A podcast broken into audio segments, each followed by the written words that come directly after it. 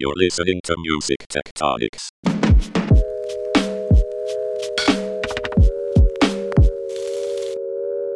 Hi, this is Tristra Newyear Yeager back again as your irregular host on the Music Tectonics podcast.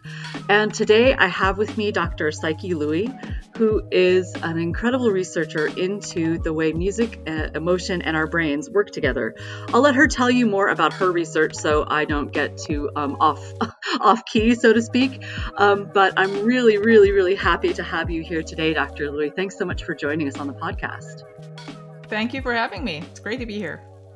So, um, Psyche, if you could tell us a bit about what you do, um, you know, where you where you work now, what your main research focuses are, and then I want to hear more about your musical background. But let's talk about what you're doing right now. My um, official title is Assistant Professor of Creativity and Creative Practice. Um, and so I teach and I do research at Northeastern University in the Department of Music. Uh, I'm also affiliate um, assistant professor in the Department of Psychology at Northeastern University. Um, and I run my lab. My lab is called the Mind Lab, where MIND stands for Music, Imaging, and Neural Dynamics.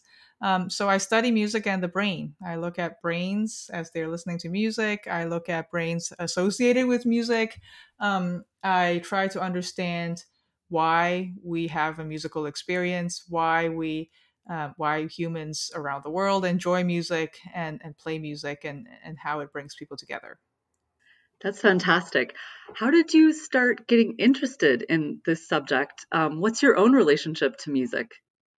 I started playing the violin and piano when I was quite small. I think I started piano when I was five, but I, I really started to. I've always been interested in in sounds, and um, I have absolute pitch. I mean, I don't know if that um, drove me towards playing more music. Um, and then I started violin lessons when I was seven.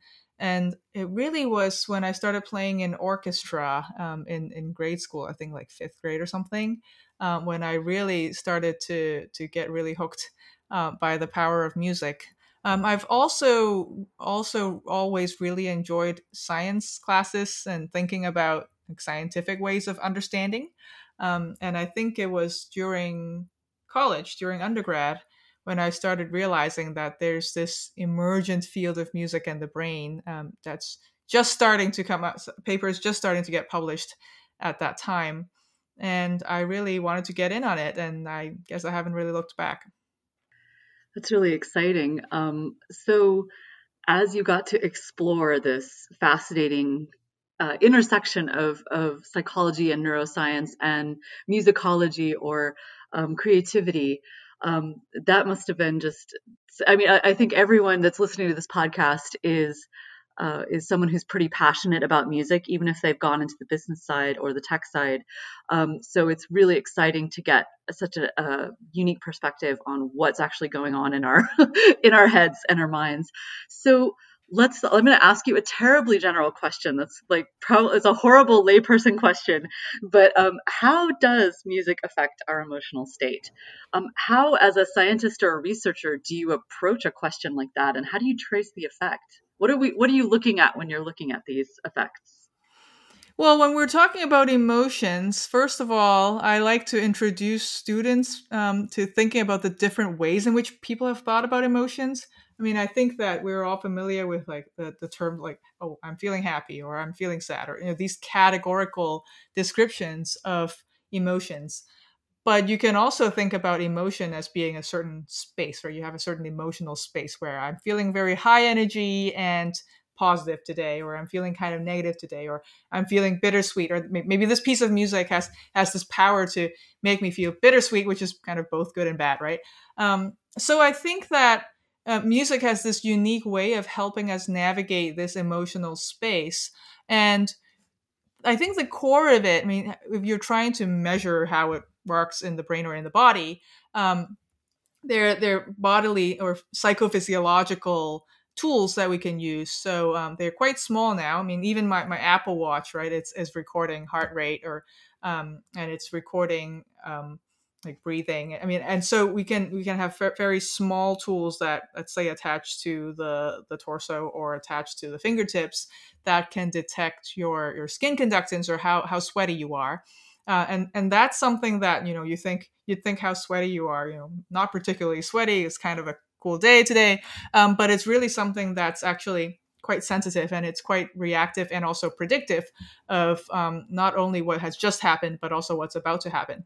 Um, so for example if i if i suddenly do this right i mean that's a little bit unexpected. And so you're going to have a, a, a quick change in your heart rate a quick change in your breathing rate a quick change in your um, in in your sweatiness.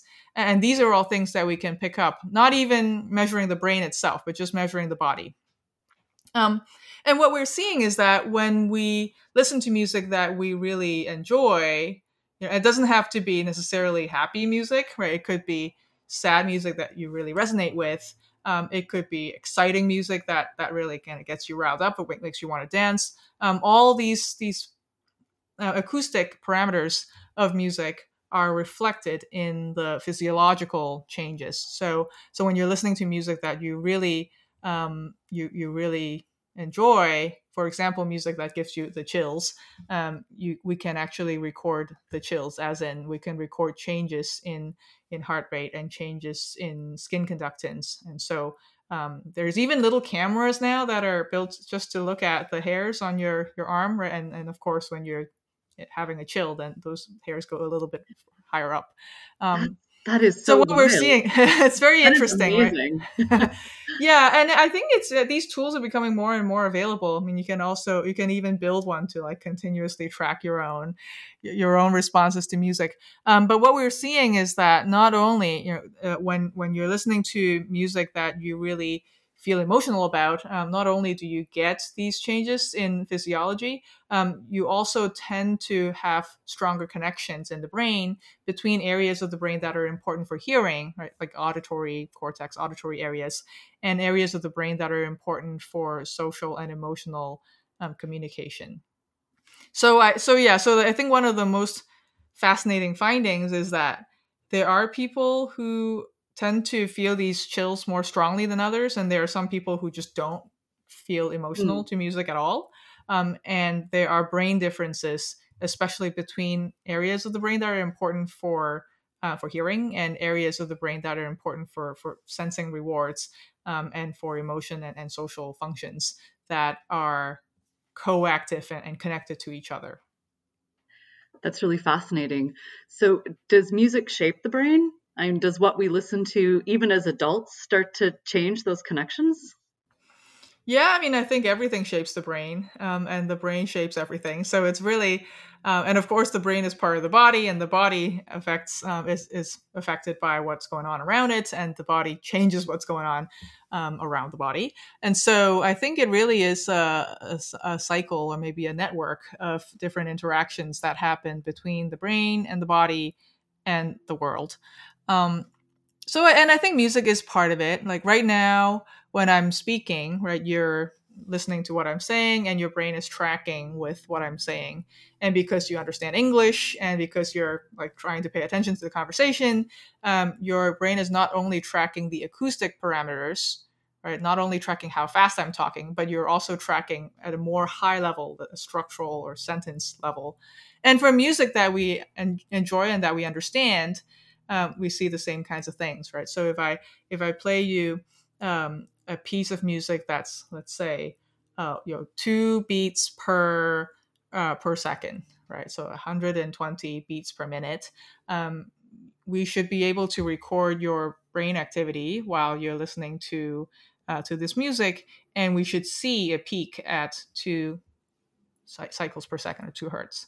And so that's um, that's just an example of how the brain tracks and and um, and and trains um, or tunes itself or tunes its activity um, to the the sounds as they're coming in. And and furthermore um, what we've seen but um, in, in, the field uh, of music perception and cognition is that uh, the more engaged you are by the music and the more you understand or or, or feel like it resonates with you the more of this kind of frequency tuning activity we see in the brain. It's like, uh, sorry, this is, I'm, I'm to keep jumping in and just going like, oh my gosh, that's so cool. so I, I, I really love um, learning about this, uh, even on just such a basic level. It's so fascinating. So uh, some of your research has involved um, pleasure and the pleasure we get from music. And I'm wondering if you could talk a bit about the, this, the sort of mechanisms involved um, in experiencing pleasure in the brain, and if um, the way we react to music and the pleasure we feel is any different from any other sort of sensory input or experience. Is there anything special about music when it comes to the reward cycle or, or, or our, sensations of pleasure? I think that's a really great question, and I think that um, there's still a lot of debate among the researchers about what makes music special. Um, and I think that it comes down to um, the the the energy that's coming in, right? Both um, acoustic energy and its rhythmic content and its pitch content and its harmonic content, right? So those musical features, um, and also the associated energy changes, right? So if I'm playing music um, and you're watching me play music, there's also visual input that comes in, right? and so it's it's not purely auditory. Um, so all these different modes uh, or sensory um, energy that's coming in um, to your brain, um, I think that's that can engage the reward system in a way because the brain is so good at making predictions. Um, and I think that the whole reward system, right? By reward system, I'm talking about the dopaminergic um, the, the, dopamine system in the brain, which is of course a neurotransmitter or brain chemical that's important for for pleasure. Um, and it's important for pleasure because it makes predictions about what's coming in. And if something is unexpected or is unexpectedly good or it's unexpectedly bad, then the the dopamine um, spurts, right, or, or, dopamine activity is sensitive to that difference between what you expect and what actually comes in. Um, and so that's what the reward system is is getting. I mean, I think it's a really nice analogy. Is um, I mean, dopamine uh, reward system is of course sensitive to money, right? So if I make you, you know, play this a slot machine, like type of game in in the MRI and functional MRI, uh, then I can see that your reward system is active when you're winning, um, and you know suppressed when when you're losing or something. Um, and what's also interesting is that if you expect to win or you're almost winning, um, you also get this reward activity, right? So so it's a really classic example that um, that the reward system is really doing these predictions and coding for a difference between um, expected and outcome.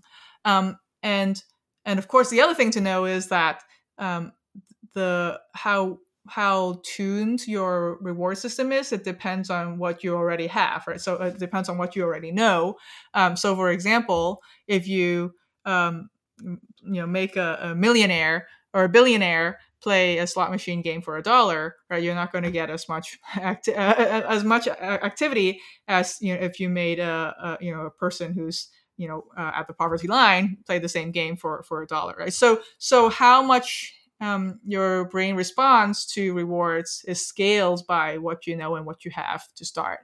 Um, and I think music is also that way. I mean, we've done some studies where we compared um, jazz improvising musicians, for example, against classically trained musicians. And what we're seeing is that there are different patterns of activity that are related to the reward system and related to learning, but really reflect the, no- different kinds of knowledge that people have and that they bring into um, to their musical experience. So, jazz improvising musicians, for example, like when they hear a new note, they're like, "Oh, that's interesting." They, their brain engage with engages with it, um, and then they kind of almost forget it, and they can kind of keep moving on, moving forward. And I think that's what enables this very free flowing state of jazz improvisation.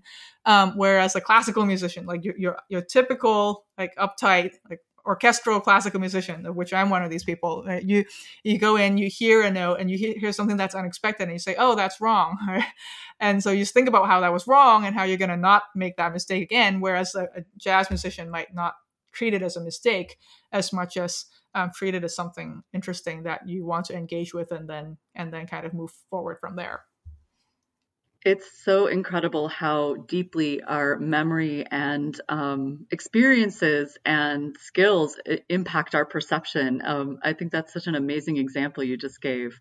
Um, so, some other uh, other ways that people often engage with music, especially nowadays with the wide availability of things like you know on on demand streaming services, etc., is to use, you know, so basic, basically make it a, a, background to their lives. So it's part of their lifestyle, whether they're exercising or whether they're trying to calm down or whether they're trying to get something done, like to focus on homework or on a, a task of some kind. And you and some colleagues did some research into um, sustained attention and background music that was really interesting. So I was wondering if you could tell us a bit about that research and what you discovered and um, if there are any takeaways that you, you want to share for um, how people might approach um, attention encouraging music.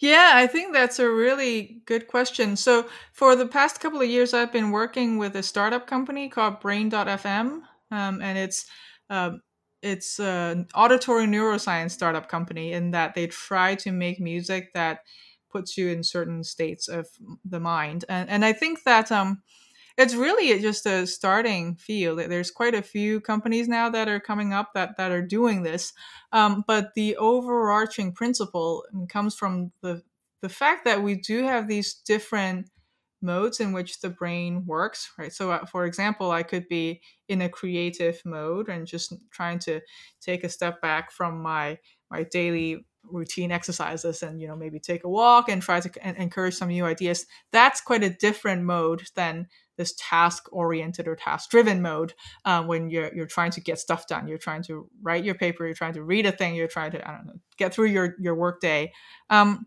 and i think the idea behind this sustained attention work is can you make music make sounds that um, are background noise in a way that tunes your brain towards certain um, types of maybe desirable brain activity given a certain state. Right? I'm not trying to change your activity forever um, or trying to change your, your brain forever um, with these th- these tools, but trying to see if we could enhance certain band or frequencies or bands of brain activity that might be useful for certain tasks.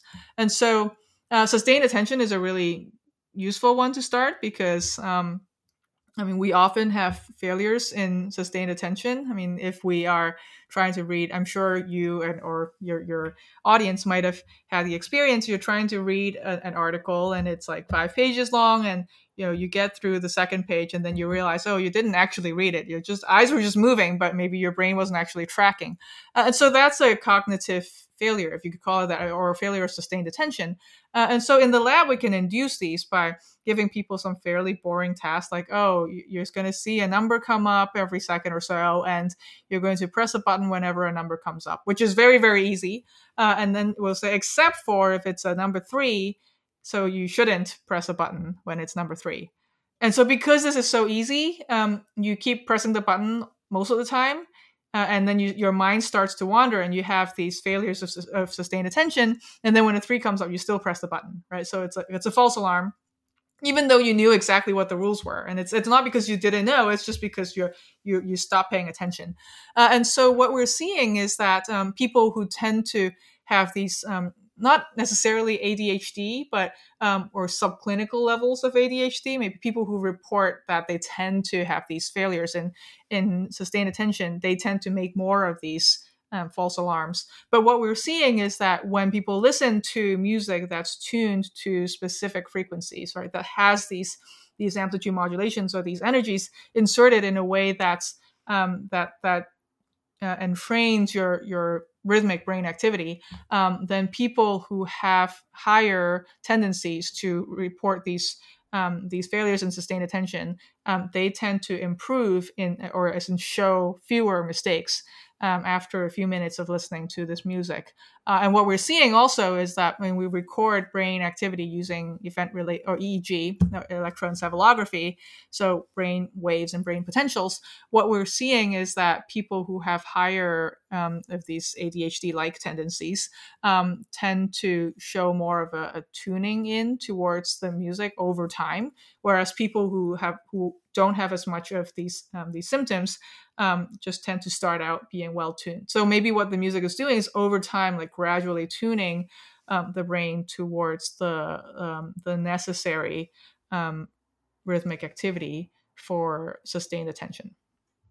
That's really exciting, and it's amazing that it's uh, really specific frequencies. I mean, I think um, people are often self treating, right? They're they're going to some like like a lo-fi streaming um, like chill beats kind of playlist or you know whether it's on youtube or spotify or somewhere um, trying to maybe they're seeking out like it's almost like people are looking for um, this uh, this entrainment this tuning that you're talking about. That's really really fascinating. So um, it's cool to hear that you're working with some um, audio startups um, and i'm i mean obviously you think a lot about what music does, how music changes people, how music helps people, um, both from a sort of clinical psychological health perspective and probably also just uh, from a more humanitarian, you know, yeah. uh, social sciences perspective. Yeah, yeah. So, if you had a magic wand and you could create a new way to listen to music or a new environment for listening to music, a new context for music listening, um, what would it be? Um, how would your understanding of the brain um, you know cause you to suggest new listening opportunities different ways we could structure um, how we present music how technology is is involved. Um, and you know feel free to get super sci-fi. This is completely speculative. This is um, you know full on fantasy but but i would love to hear your perspective. Like what do you dream about? If you could create any kind of music listening experience what would it be like?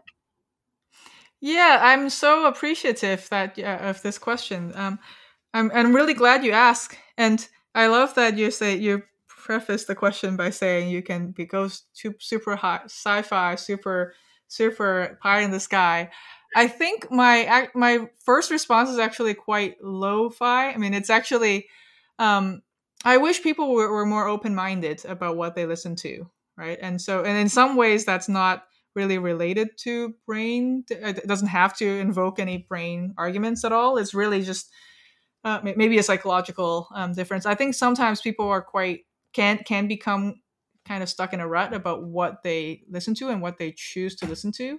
Um, I mean, so even this idea that music that hasn't been heard yet, that hasn't been composed yet, could be good for your brain or could be useful in ways that you didn't realize music could be useful for. I mean, I think that's, I think that that idea still makes some people a little bit uncomfortable maybe um, you know, because people I, I, think we, we get into this fixed um, notion of what music is and what it's supposed to do right i mean and, and maybe yeah. some of it is like this you know art for art's sake and it's it's something that should be protected and cherished and i totally agree with that right but i also think that's something that it is music is something that can be innovated upon um, and now that we know many things about neuroscience that we didn't know before um, it would be really great to to see that gap close between the sciences and music making and mu- musical yeah. arts and musical technology. Um, I agree. Yeah. And, oh, just uh, just to interrupt for a second, it makes me think of the algorithmic experiments that happened in like the mid-century, right? With like mid 20th century, like Xenakis, um, Schoenberg, um, and and all the early, you know, electronic music pioneers, many of whom were also women.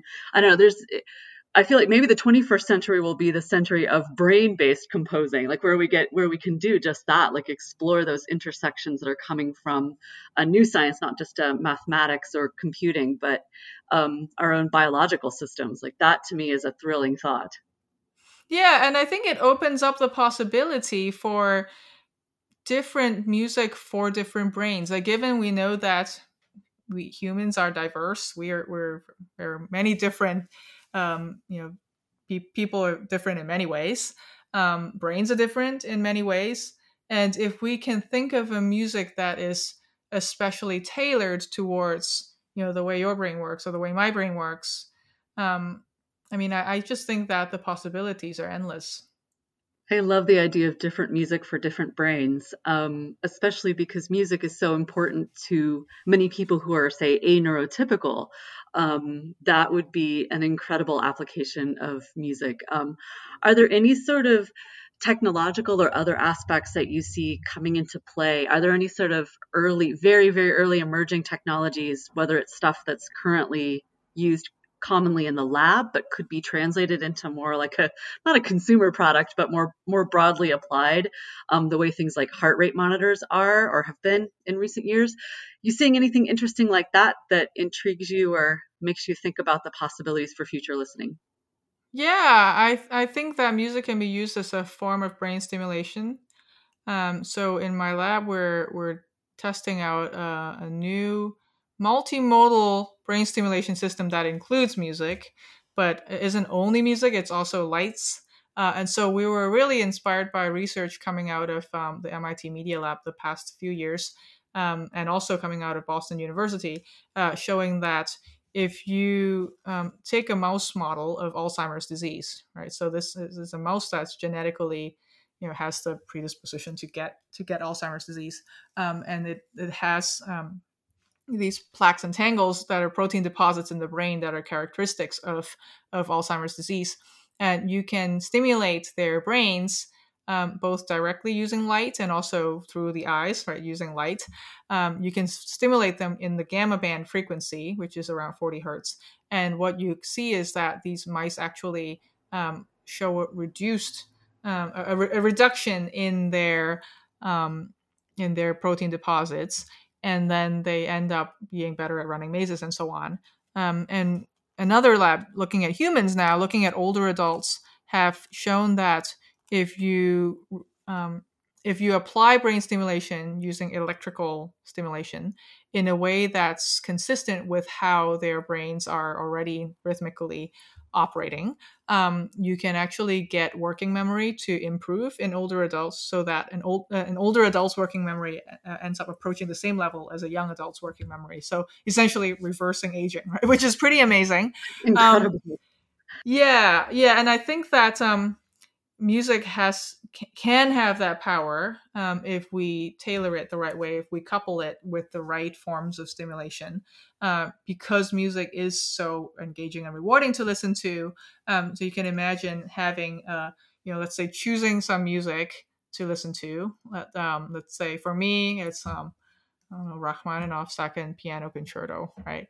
And uh, and it has certain rhythms in it already. Um, but then what my collaborator Edward Large at Oscilloscape, uh, what they've done is they they've built a neural network model that takes these rhythms that are in the music and then flashes lights with them, right? And then with that information, you can add another layer to that neural network model and then you can flash lights in the gamma frequency range that is consistent with or coupled with the rhythms of the music. Uh, and so i think something that's like that that's adaptive uh, and flexible and can be used by whoever wants to bring their music to the table to be to use. Um, so i think that can have really profound implications for how um, how we think about interventions for people who need it the most. I mean, I think there, there's no question that Alzheimer's disease and, and dementia are really serious problems um, in our society. Um, and if we can think about a non-invasive and enjoy, actually enjoyable way of of um, applying a, an intervention, um, and, and that can actually help memory, which is pretty core to um, to what's going on with Alzheimer's and, and dementia. Um, so I think that would be really huge.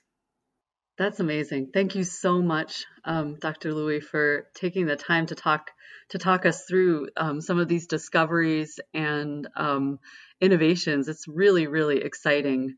Um, and keep on uh, enjoying the podcast, and we will see you again soon. What's up, beautiful listeners? I've got a question for you.